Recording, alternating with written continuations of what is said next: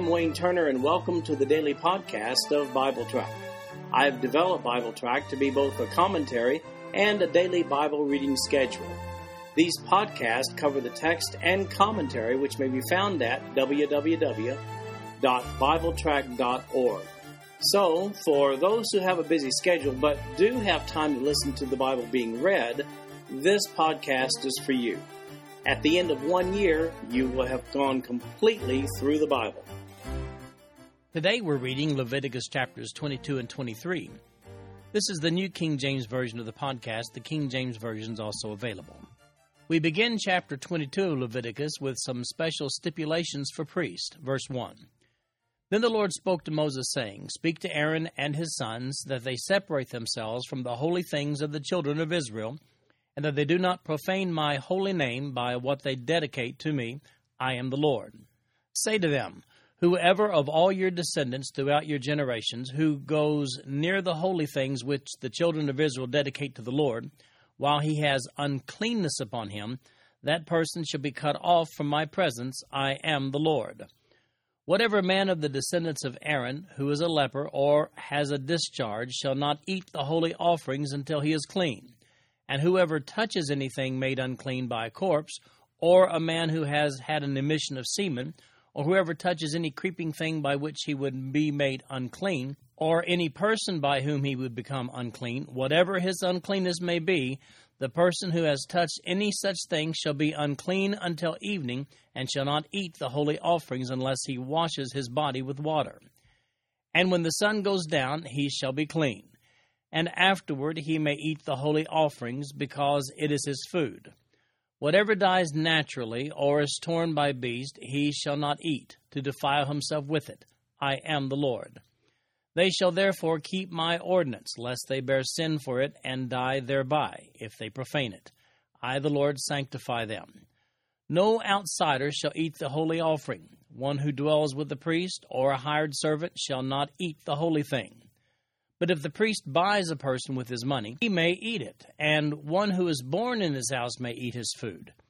If the priest's daughter is married to an outsider, she may not eat of the holy offerings.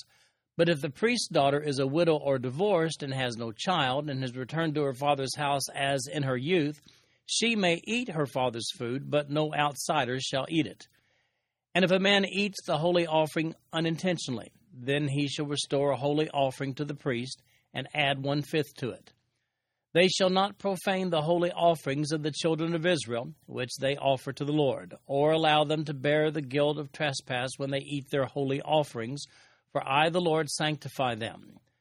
And the Lord spoke to Moses, saying, Speak to Aaron and his sons, and to all the children of Israel, and say to them, Whatever man of the house of Israel, or of the strangers in Israel, who offers his sacrifice for any of his vows, or for any of his freewill offerings, which they offer to the Lord as a burnt offering, you shall offer of your own free will a male without blemish from the cattle, from the sheep, or from the goats. Whatever has a defect ye shall not offer, for it shall not be acceptable on your behalf. And whoever offers a sacrifice of a peace offering to the Lord to fulfill his vow, or a freewill offering from the cattle or the sheep, it must be perfect to be accepted there shall be no defect in it. Those that are blind or broken or maimed, or have an ulcer or eczema or scabs, you shall not offer to the Lord, or make an offering by fire of them on the altar to the Lord. Either a bull or a lamb that has any limb too long or too short, you may offer as a freewill offering, but for a vow it shall not be accepted. You shall not offer to the Lord what is bruised or crushed or torn or cut, nor shall you make any offering of them in your land. Nor from a foreigner's hand shall you offer any of these things as the bread of your God, because their corruption is in them, and defects are in them. They shall not be accepted on your behalf. And the Lord spoke to Moses, saying, When a bull or a sheep or a goat is born, it shall be seven days with its mother, and from the eighth day and thereafter it shall be accepted as an offering made by fire to the Lord. Whether it is a cow or ewe, do not kill both her and her young on the same day. And when you offer a sacrifice of thanksgiving to the Lord, offer it of your own free will. On the same day it shall be eaten, you shall leave none of it until morning. I am the Lord. Therefore you shall keep my commandments and perform them. I am the Lord. You shall not profane my holy name, but I will be hallowed among the children of Israel. I am the Lord who sanctifies you, who brought you out of the land of Egypt to be your God. I am the Lord. The Hebrew word nazar, translated separate themselves from in verse 2, means that the priest should treat the holy things as sacred or sanctified. In keeping with that introduction to this chapter, a priest with any of the issues of uncleanness found in the preceding chapters would make that priest disqualified for any of his ceremonial duties. We see that in verses 1 through 9. Several, but not all of those incidents which cause one to be unclean are specified in verses 4 through 8. Now, notice the gravity of such a blatant disregard by the priest of this provision when in verse 3 it says, That soul shall be cut off from my presence. No stranger was to eat a sanctified thing. We see that in verses 10 through 16.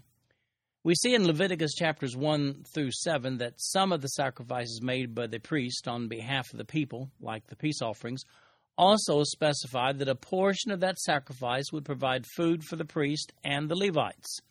If the priest happened to have outside guests in his home when he arrived there with his altar food, only those born in that household or slaves bought by the priest were permitted to partake. Since no cattle were to be slaughtered outside of this procedure of sacrificing, if you wanted to partake of some of the meat of the herd, your own herd, it was necessary to bring it to the priest as a peace offering. The one who brought the sacrifice was able to take a portion of the meat back with him to his own house for consumption, while the priest was given a portion for his household, and that's according to Leviticus chapter 17. Now, here's a rather humorous deduction here. It occurs to me that without this provision on behalf of the priest, those priests would come home to a house full of guests every day. I mean, what some folks won't do for a good steak. Oh, and the priest's daughter lost the benefit when she married according to verse 12. In that scenario, the daughter of the priest lost her meal ticket as well. However, verse 13 says, in essence, lose the husband and you get your meal ticket back again. And don't even think about bringing an inferior animal for sacrifice, we see in verses 17 to 28. Those offerings would not be accepted. There's some interesting provisions in verses 27 and 28 that protect an animal from being sacrificed, if only for a few additional days.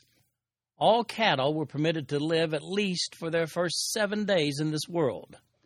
According to verse 29, there was no specified occasion for these offerings, they were to be offered, it says, of your own free will. Verse 30 specifies that the Hebrews could not stockpile their meat. It had to be eaten the same day it was offered before the priest. These offerings were just as much a part of the Mosaic law as those offerings that were mandated according to verses 31 through 33. In chapter 23 of Leviticus, we have a listing of the Jewish feast or festivals. Verse 1 and the Lord spoke to Moses, saying, Speak to the children of Israel, and say to them, The feast of the Lord, which ye shall proclaim to be holy convocations, these are my feasts. Six days shall work be done, but the seventh day is a Sabbath of solemn rest, a holy convocation. You shall do no work on it. It is the Sabbath of the Lord in all your dwellings. These are the feasts of the Lord, holy convocations, which you shall proclaim at their appointed times. On the fourteenth day of the first month at twilight is the Lord's Passover. And on the fifteenth day of the same month is the feast of unleavened bread to the Lord. Seven days you must eat unleavened bread. On the first day you shall have a holy convocation. You shall do no customary work on it. But you shall offer an offering made by fire to the Lord for seven days. The seventh day shall be a holy convocation. You shall do no customary work on it. And the Lord spoke to Moses, saying, Speak to the children of Israel and say to them, When you come into the land which I give to you, and reap its harvest, then you shall bring a sheaf of the firstfruits of your harvest to the priest. He shall wave the sheaf before the Lord to be accepted on your behalf. On the day after the Sabbath, the priest shall wave it. And you shall offer on that day, when you wave the sheaf, a male lamb of the first year without blemish, as a burnt offering to the Lord. Its grain offering shall be two tenths of an ephah of fine flour mixed with oil, an offering made by fire to the Lord for a sweet aroma, and its drink offering shall be of wine, one fourth of a hin. You shall eat neither bread nor parched grain nor fresh grain until the same day that you have brought an offering to your God. It shall be a statute forever throughout your generations in all your dwellings.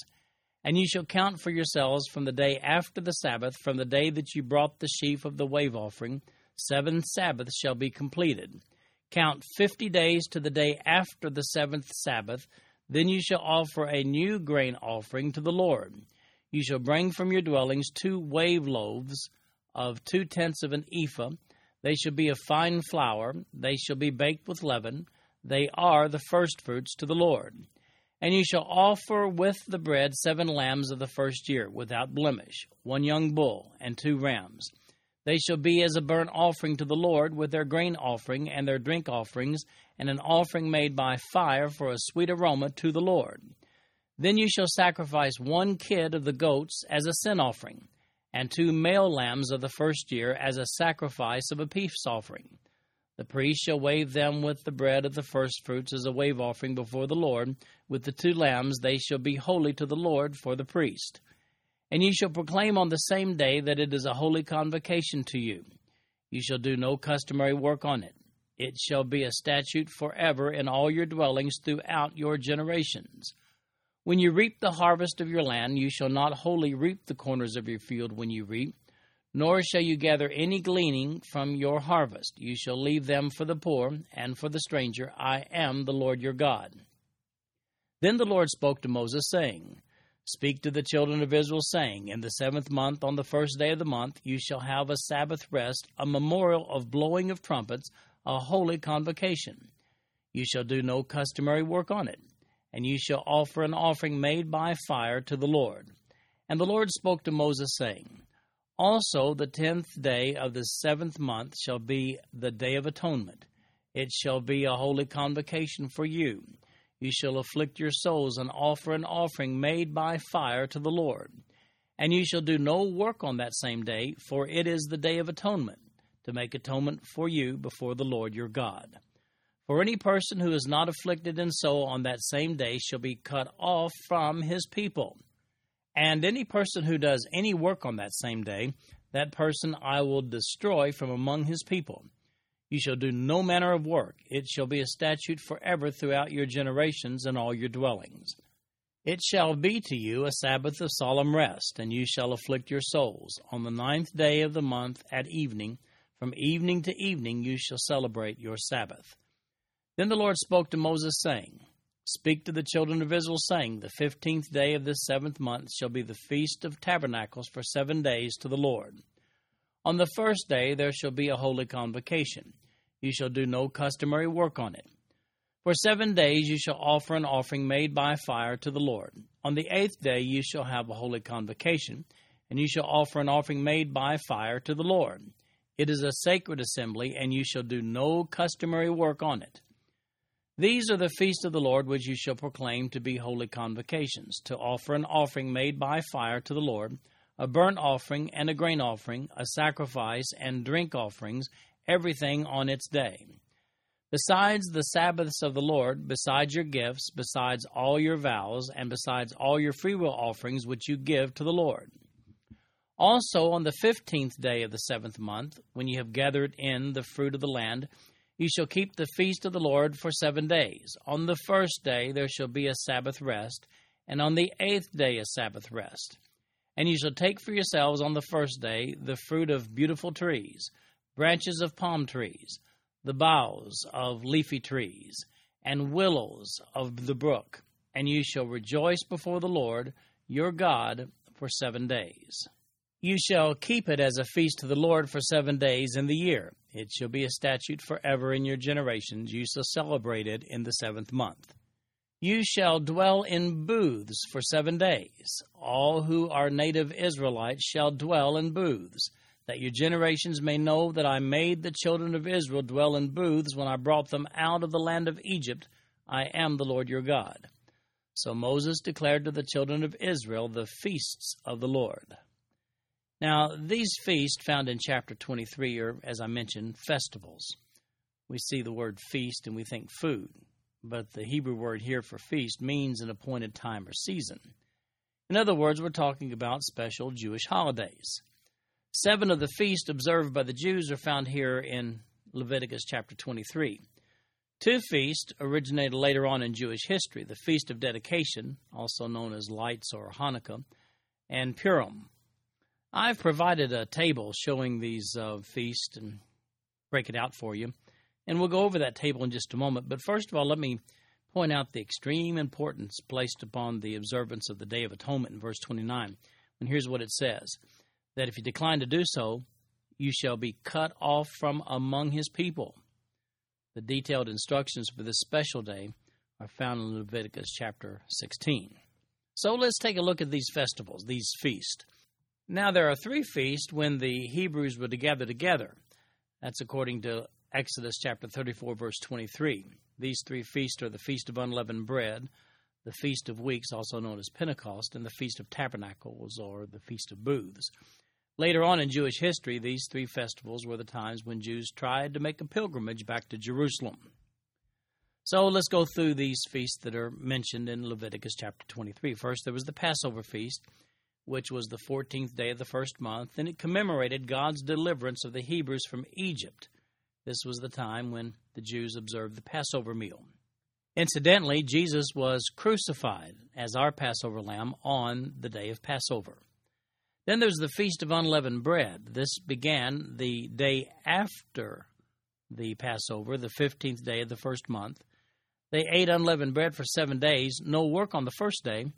Uh, by the way, the Passover day, the day of Passover itself, was a work day. It wasn't a no work day. But no work on the first day of the uh, Feast of Unleavened Bread, which follows the Passover. It marked the beginning of the barley harvest. It was the first of three annual trips back to Jerusalem later on in Jewish history. Thirdly, we have the Feast of First Fruits. It was the first Sunday after Nisan the 15th. It accompanied the offering of the first harvested barley to God.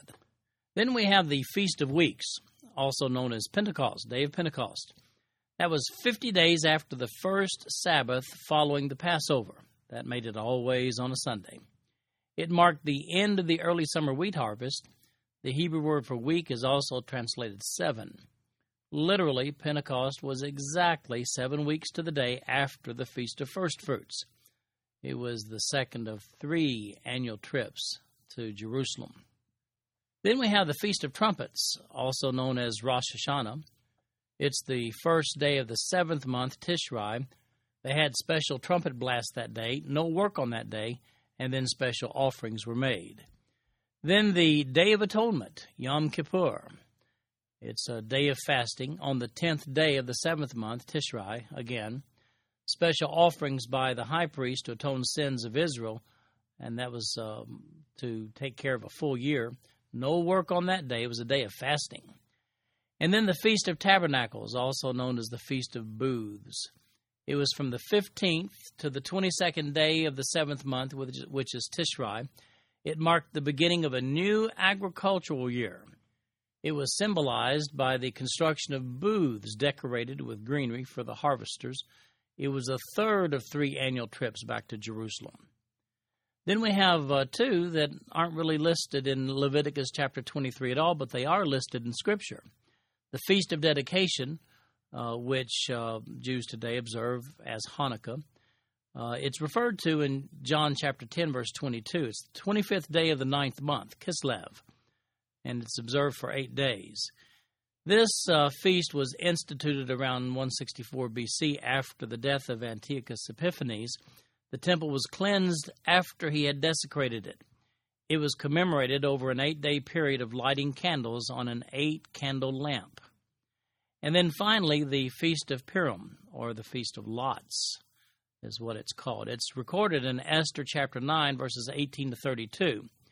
It was the 14th and 15th days of the 12th month, Adar. It commemorates a time when the Jewish people living in Persia were saved from extermination.